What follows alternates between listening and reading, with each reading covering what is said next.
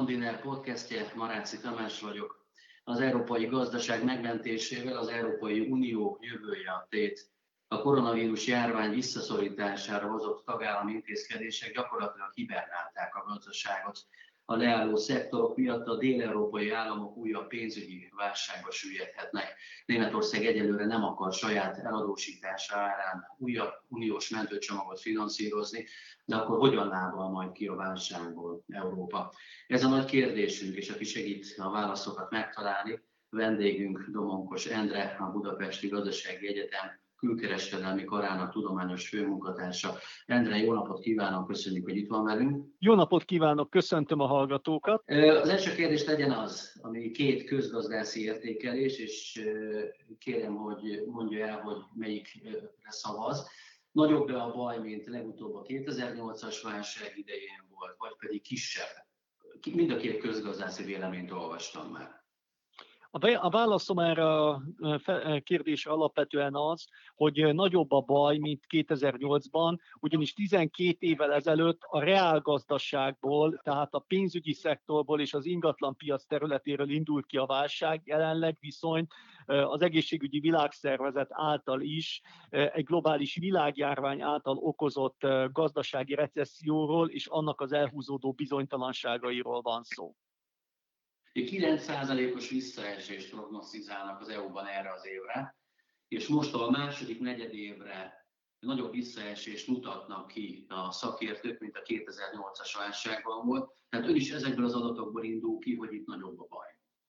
Lényegesen nagyobb, ugyanis Európai Unió szinten is egyértelmű az, hogy az a 37 milliárd euró összegű segélycsomag, amilyet eredetileg egyébként elfogadtak, az nem lesz elegendő. Tehát lényegesen meg kell majd növelni a gazdaság helyreállítását szolgálmazó csomagot. Helyes lépésnek bizonyult a költségvetési szabályoknak a lazítása, itt elsősorban a Maastrichti konvergencia kritériumokra vonatkozó szabályoknak az átmeneti felfüggesztésére gondolok, hiszen jelen pillanatban talán az egyik leglényegesebb a gazdasági szereplőknek a mielőbbi talpraállítása, tehát a reálgazdaságnak az újbóli beindítása, ugyanis a, koronavírus járvány által okozott recesszió miatt drasztikusan visszaesett a kereslet is, amely szinte valamennyi gazdasági ágazatot érint.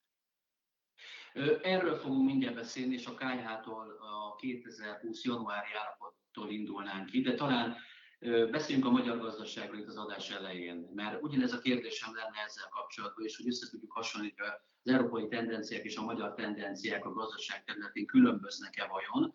És itt is a két szempontot mondanám, és kérem, hogy foglaljon állást közgazdászként. Az egyik az az, hogy az egyik állítás az az, hogy 2008-ban sokkal rosszabb állapotban volt a magyar gazdaság, mint most. Ugye szokták említeni, hogy a növekedés üteme, a makrogazdasági mutatók, az adósságállománynak az alakulása sokkal jobb 2020-ban, jobb a kondíció, mint 2008-ban. Tehát mikor a krak beütött, akkor a magyar gazdaság egy erőteljesebb állapotban tudott most reagálni. Viszont van egy másik szempont, ez pedig az, amit részben már ön elmondott, európai trendek alapján, hogy ez egy szektorális leállás, az egész gazdaságot érintő hatásról van szó, ami 2008-ban azért nem állt fönn.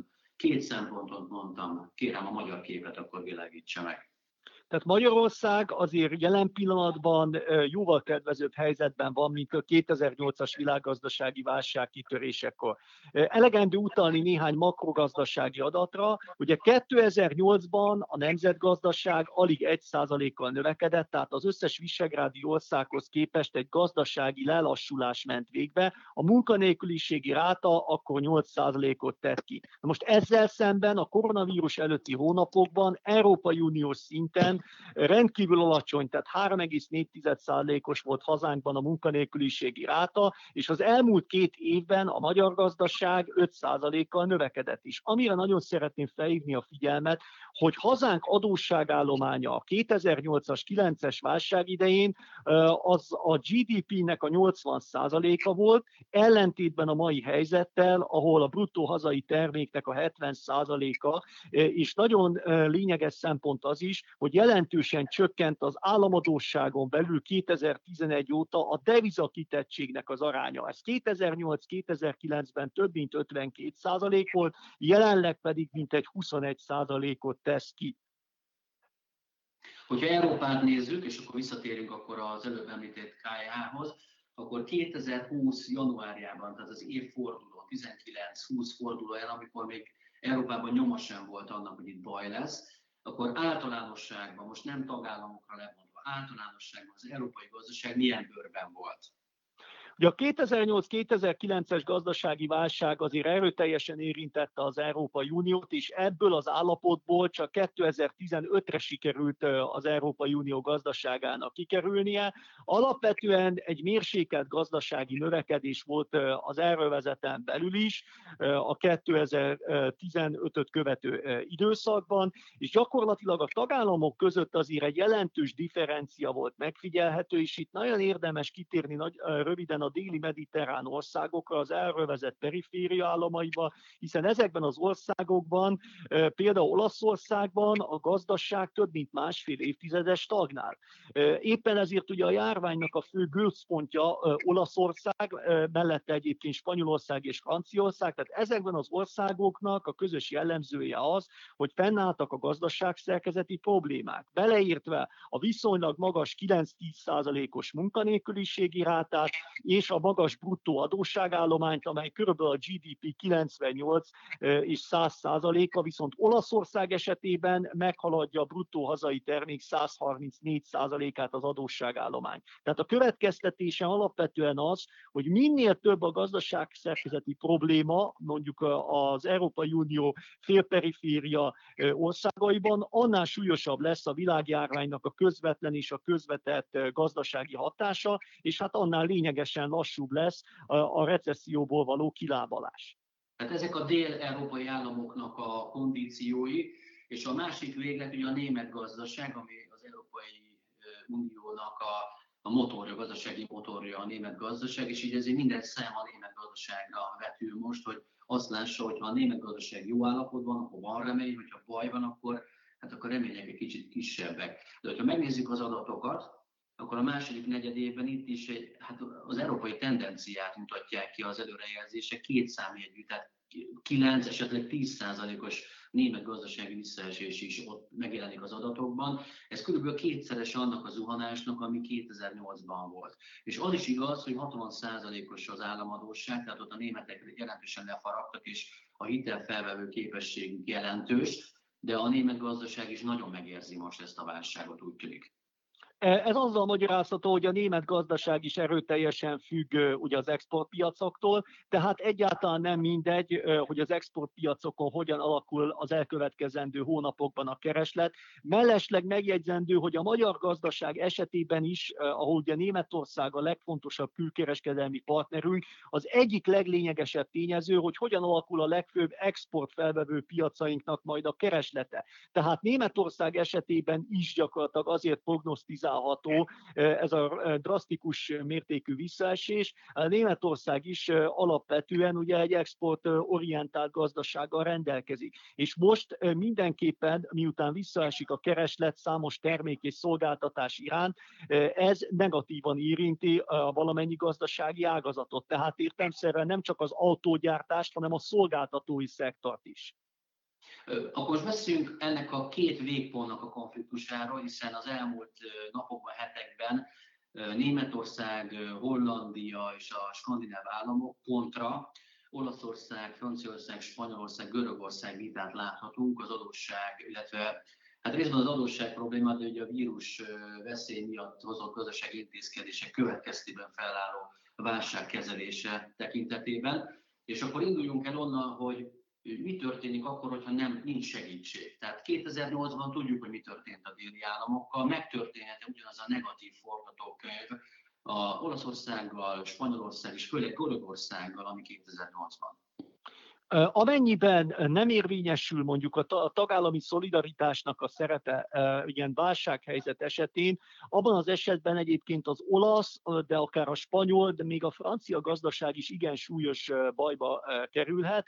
Tehát mindenképpen szükség van a tagállami szolidaritásra ebben az esetben. Németország, Hollandia ugye a legnagyobb nettó befizetők, azonban nem akarják tovább növelni ugye sem az EU közös költségvetésébe a befizetést, költségvetéseiket, és hát nyilvánvalóan nem is akarnak több összeget áldozni a Spanyolország, Olaszország és hát a Görögországnak a megsegítésére. Viszont hosszabb távon nyilvánvaló, hogy ez az álláspont sem tartható, hiszen most egy rendkívül kivételes helyzet van. Nem tudjuk egyébként, hogy a koronavírus által okozott gazdasági recesszió az meddig fog tartani. Tehát a bizonytalanságok azok tovább folytatódnak a globális világgazdaságban.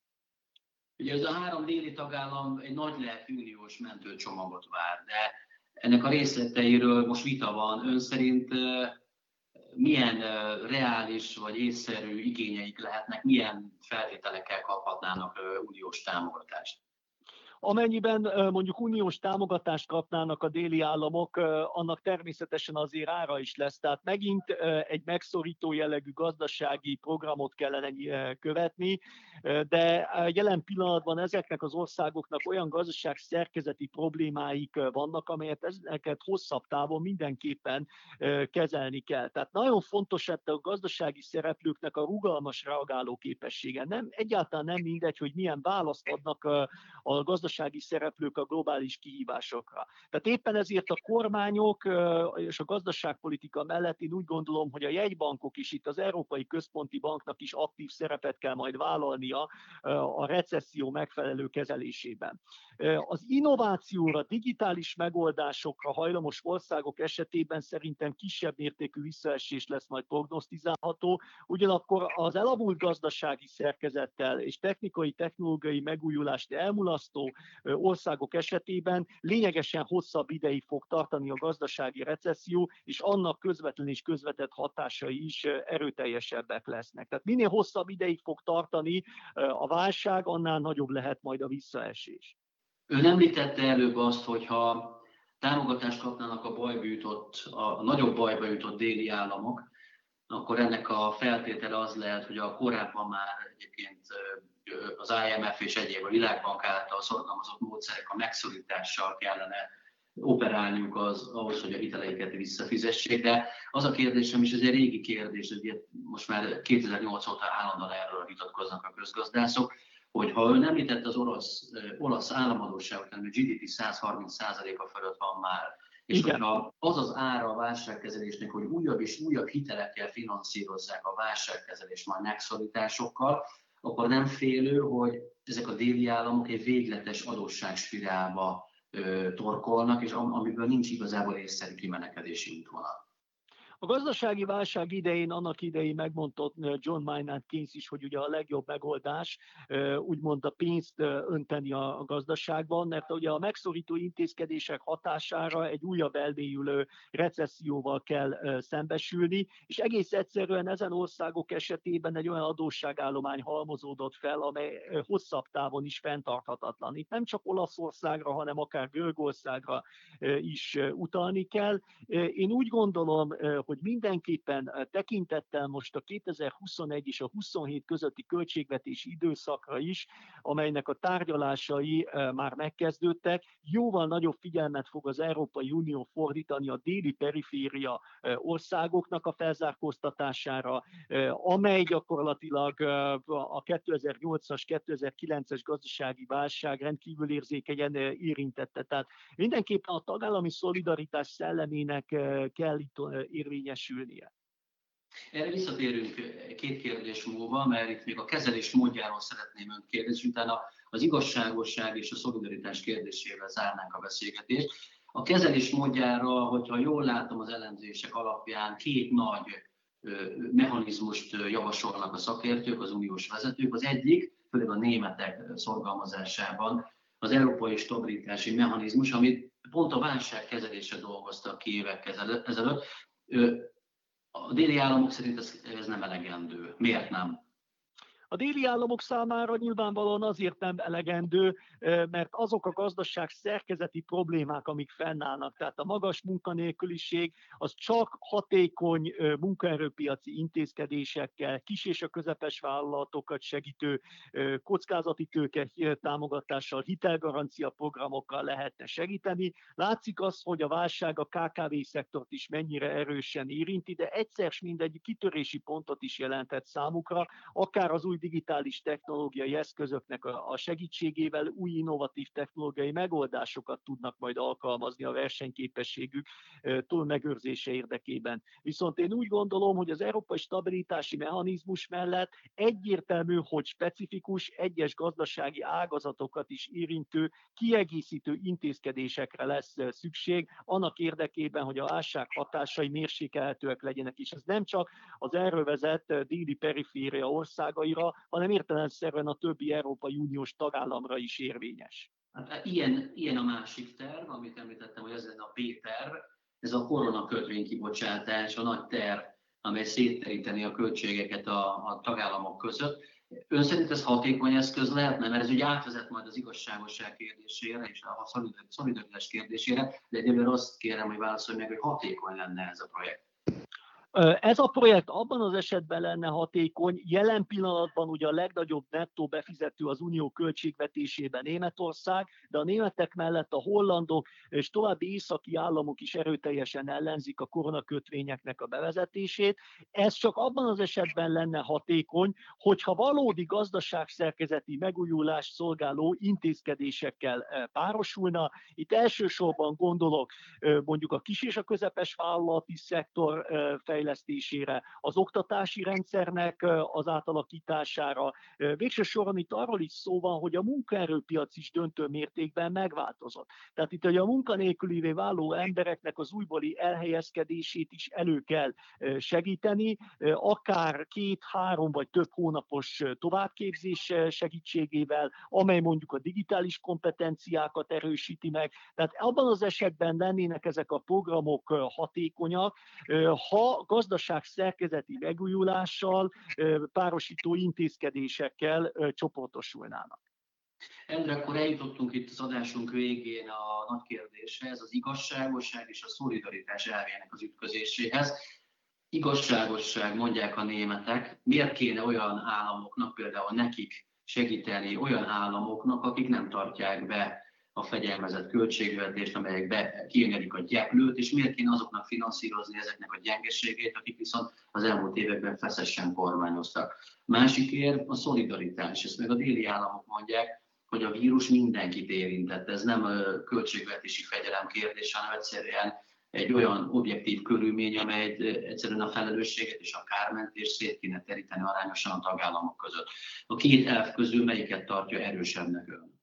Hát jelen pillanatban ugye a németek által képviselt igazságosságnak az elve érvényesül, de hosszabb távon, ahogy az egész eh, koronavírus által okozott gazdasági bizonytalanság és a recesszió elhúzódik, eh, nyilvánvaló, hogy a tagállamok részéről feltételezni fogja azt, hogy egy rugalmasabb álláspontot tanúsítsanak számos kérdésben. Tehát hosszabb távon mindenképpen az egyik legfontosabb szempont az, hogy reál gazdaság eh, újból beinduljon, és hogy a gazdasági szereplőket mielőbb talpra állítsák. Ez nem lesz egy egyszerű feladat, ugyanis a tagországoknak rendkívül eltérő érdekeik vannak, viszont én úgy gondolom, hogy ebben a rendkívüli helyzetben, mert súlyosabb a helyzet, mint a 2008-2009-es gazdasági válság során, mindenképpen szükség van a szolidaritás szellemének az újrafogalmazására, és akár annak további megerősítésére, hiszen maga a gazdasági válság az nem válogat valamennyi országot egyaránt iránt érint.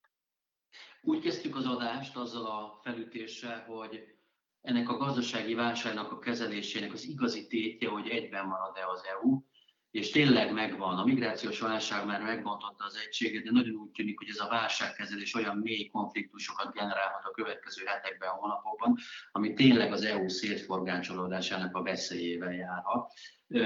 Hogyan látja ezt a bonyolult ügyet ön? Jelen pillanatban az egyik legfontosabb feladat a tagországok közötti kohéziónak és az európai integrációs folyamat egységének ugye a megőrzése. Annak ellenére, hogy egy rendkívüli válsághelyzetről van szó, azért láttuk azt, hogy a 2008-2009-es gazdasági válság során is hogy az Európai Uniónak sikerült olyan intézkedéseket elfogadnia, amely aztán majd a reálgazdasági tevékenységet beindította. Most viszont kétségkívül lényegesen nagyobb a, a gazdasági visszaesésnek a kockázata, akár 2009-hez képest erről vezeti szinten is. A legfontosabb azonban az, hogy meg kell őrizni az európai integrációnak az egységét, tehát a kohézióját ebben a folyamatban, tehát el kell kerülni azt, hogy minden centrifugális erőnek a befolyása érvényesüljön az európai integrációs folyamatban. Endre, nagyon szépen köszönöm ezt a mély elemzést, köszönöm, hogy itt volt velünk. Domonkos Endrét a Budapesti Gazdasági Egyetem külkereskedelmi karának tudományos főmunkatársát hallották. Kedves hallgatóink, köszönjük szépen a figyelmüket. Ez volt a Mandinár podcastjének pénteki adása. Kedden újra találkozunk, addig is jó hétvégét, viszont hallásra.